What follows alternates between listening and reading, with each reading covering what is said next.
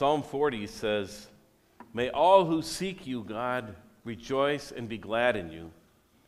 May those who long for your saving help always say, The Lord is great.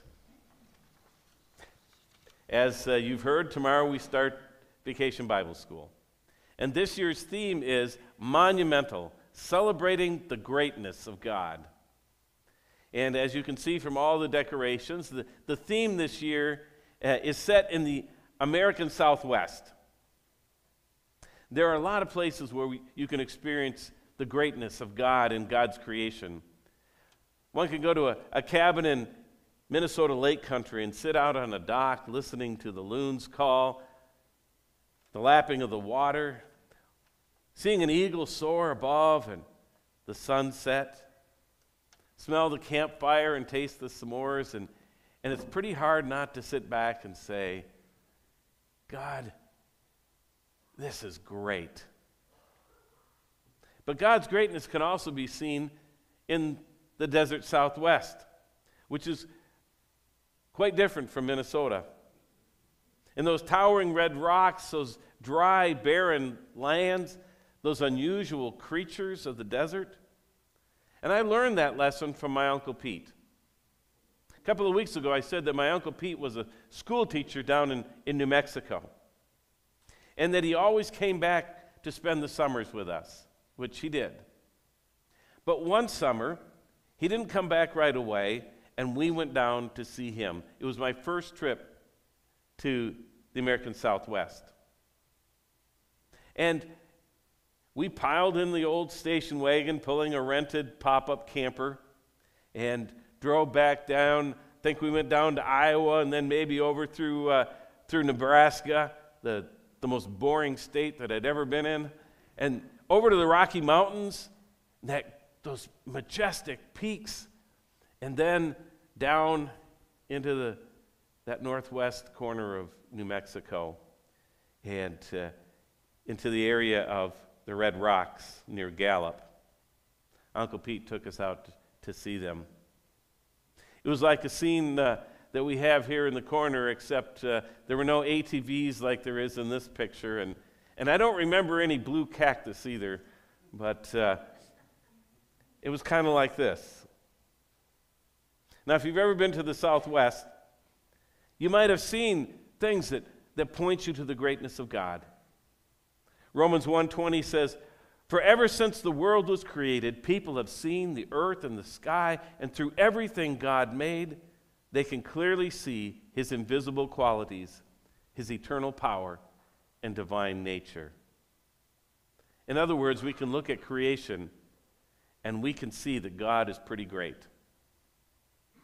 You can't help but, think of God when you look at the grandeur of something like the Grand Canyon 277 miles long, up to 18 miles wide, and 6,000 feet deep. How can you not think of God when you see a sight like that? Unless you're uh, like that one jaded individual that gave the, the Grand Canyon a one star review on the internet saying, Don't bother, it's just a big hole. or perhaps you stood next to a towering saguaro cactus, you know, the, the ones that, that have the arms on, like over here in the corner here and in, and in front. You know, it takes 75 to 100 years before they grow their first arm. It's amazing. They're, they're, they're almost like trees, except they're unlike any tree that uh, you'll see in Minnesota, pointing to the greatness of God. Or maybe you saw an actual roadrunner, not the one that Wile E. Coyote chases in the cartoons, but a real roadrunner. Did you know that they are the fastest bird that can, that can also fly? And it's amazing. They got these little eight inch legs, but they can run as fast as the fastest human being. But not actually as fast as a coyote. A coyote can actually chase down a roadrunner. So if Wiley stopped spending all that money at the Acme store and instead just put in a little effort, he could catch up to the roadrunner.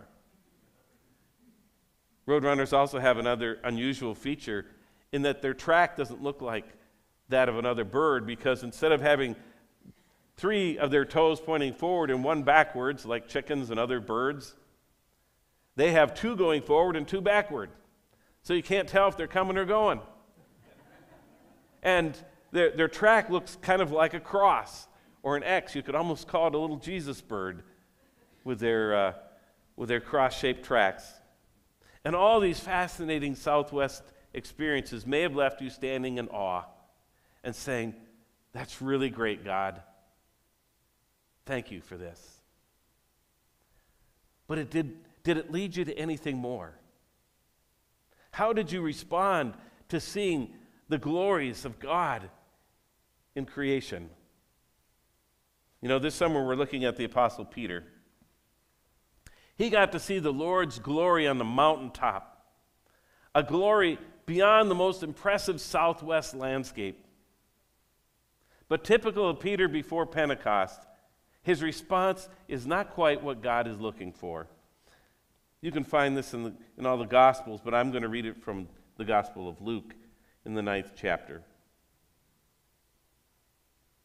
About eight days after Jesus said this, he took Peter and James, John and James with him, and went up onto a mountain to pray.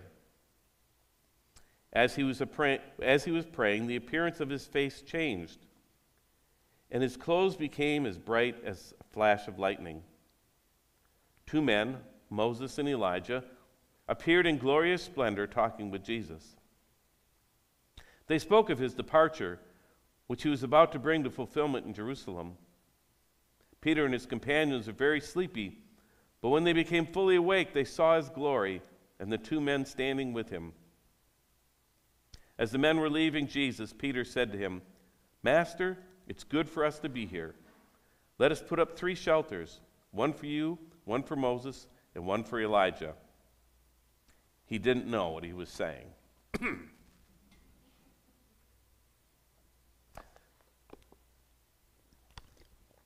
the traditional site of the Mount of Transfiguration is a mountain called Mount Tabor in Israel. And it doesn't look like the, the Rocky Mountains, it's a single dome shaped mountain. It sits all by itself. And it is here that Peter and James and John had that encounter with God's glory. Wasn't nearly as impressive as, as some of the buttes of uh, the Southwest, but it wasn't about the view. It was about what they got to see about Jesus. Jesus is changed before their very eyes. The word the church uses is transfigured. Their friend Jesus, in his dusty old robes, is now revealed in his heavenly glory. His clothes are shining like lightning. His face is transformed too. And two long dead heroes of the faith are there standing next to him. It's almost as if Peter and the others are getting a glimpse right into heaven and seeing them in their glory. Jesus doesn't look like he normally does. He looks really great. And as they stand looking on in awe at the greatest thing that they'd ever seen, how does Peter respond? What brilliant thing does he say in the face of, of this great, great view of God's glory? Well, he says, You know, Jesus, it's really good that we're here because we can build you three shelters.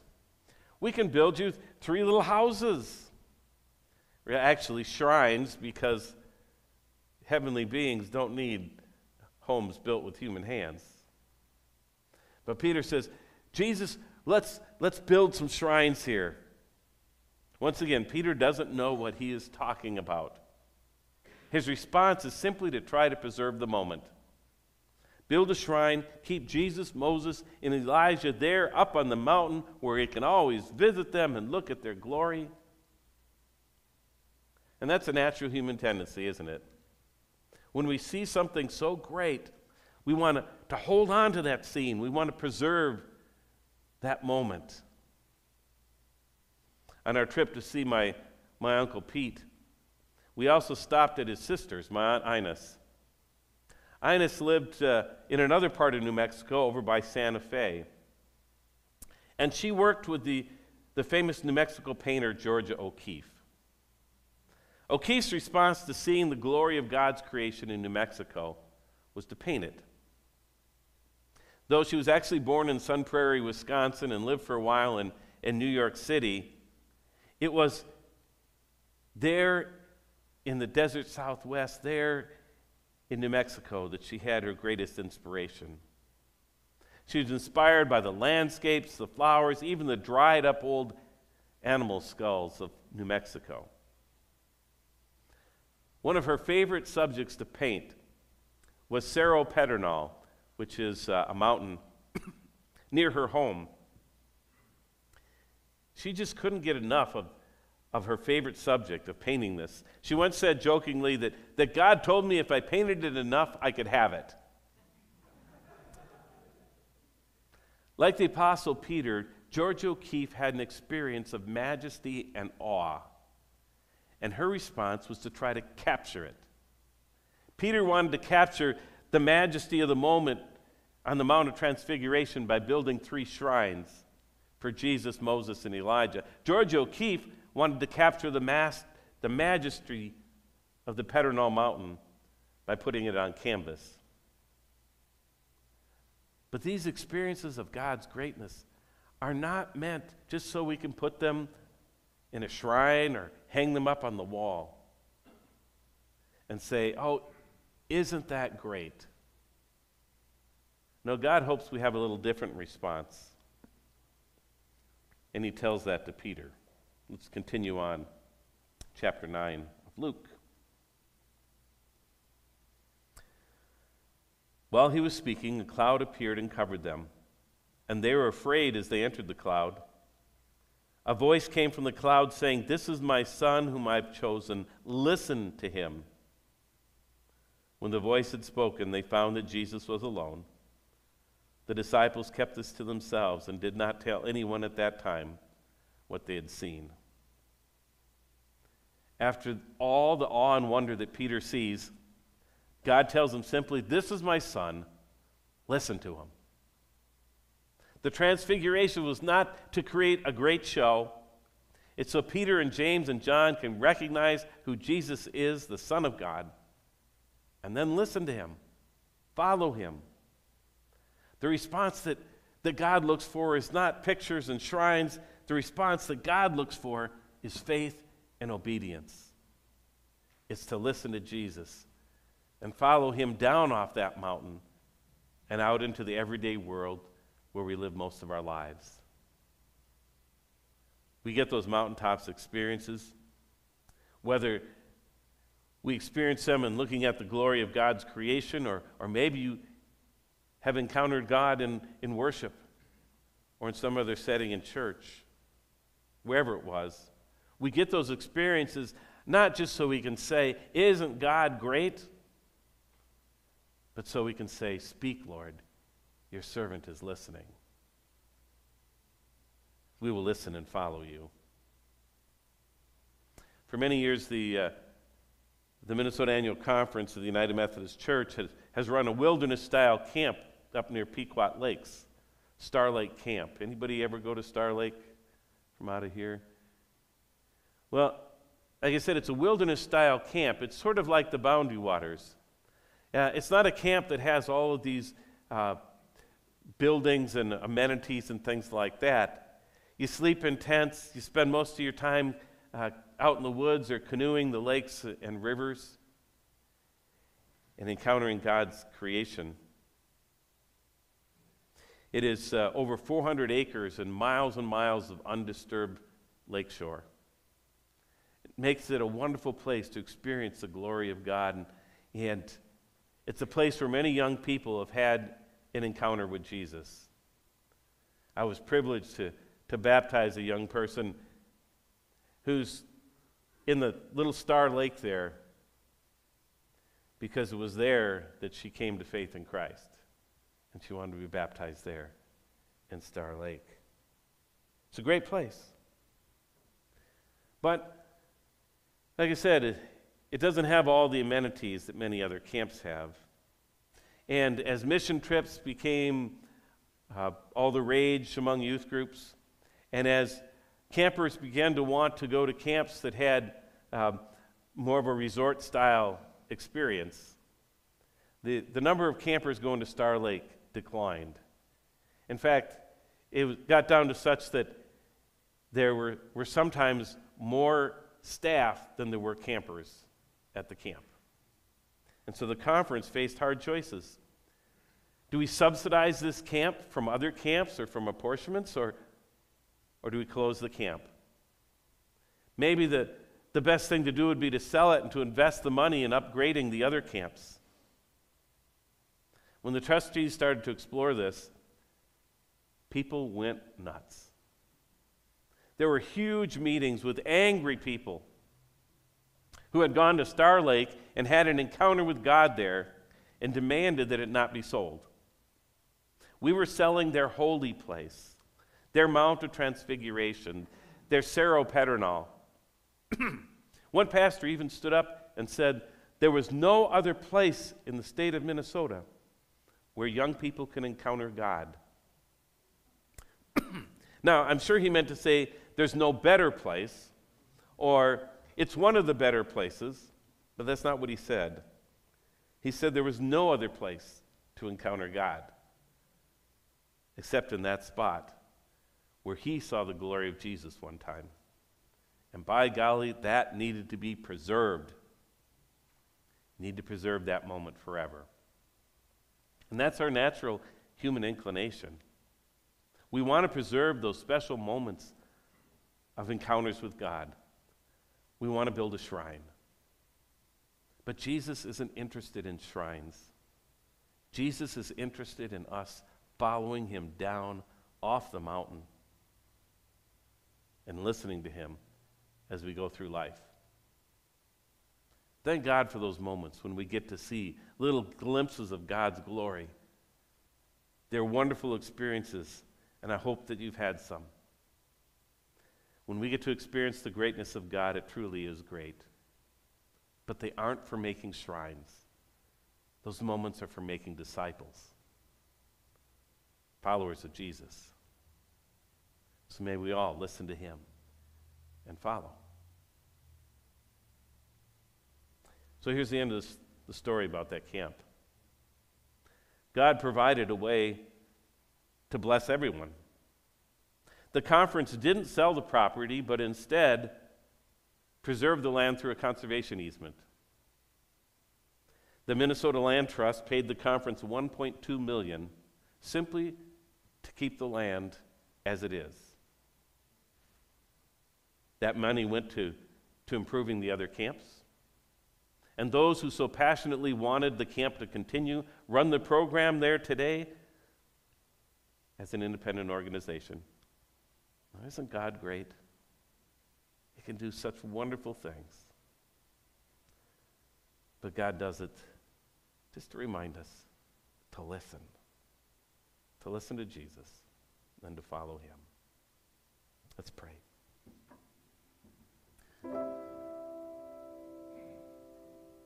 God, thank you for all those, uh, those times and places where we have encountered your greatness. Whether that has happened in northern Minnesota, or down in New Mexico or Arizona, maybe in another country, or maybe right even here. Some moment when you opened our eyes to see your glory in a new way. We're thankful for those experiences. We're truly grateful. But Lord, help us not simply to, to put those pictures in the wall of our minds, but instead to open our ears to you, to listen to you, to follow you, to be your people out in the world even in those times when we're not on the mountaintop and we can't see the glory, may we trust in you and know that you're there. And may we follow you.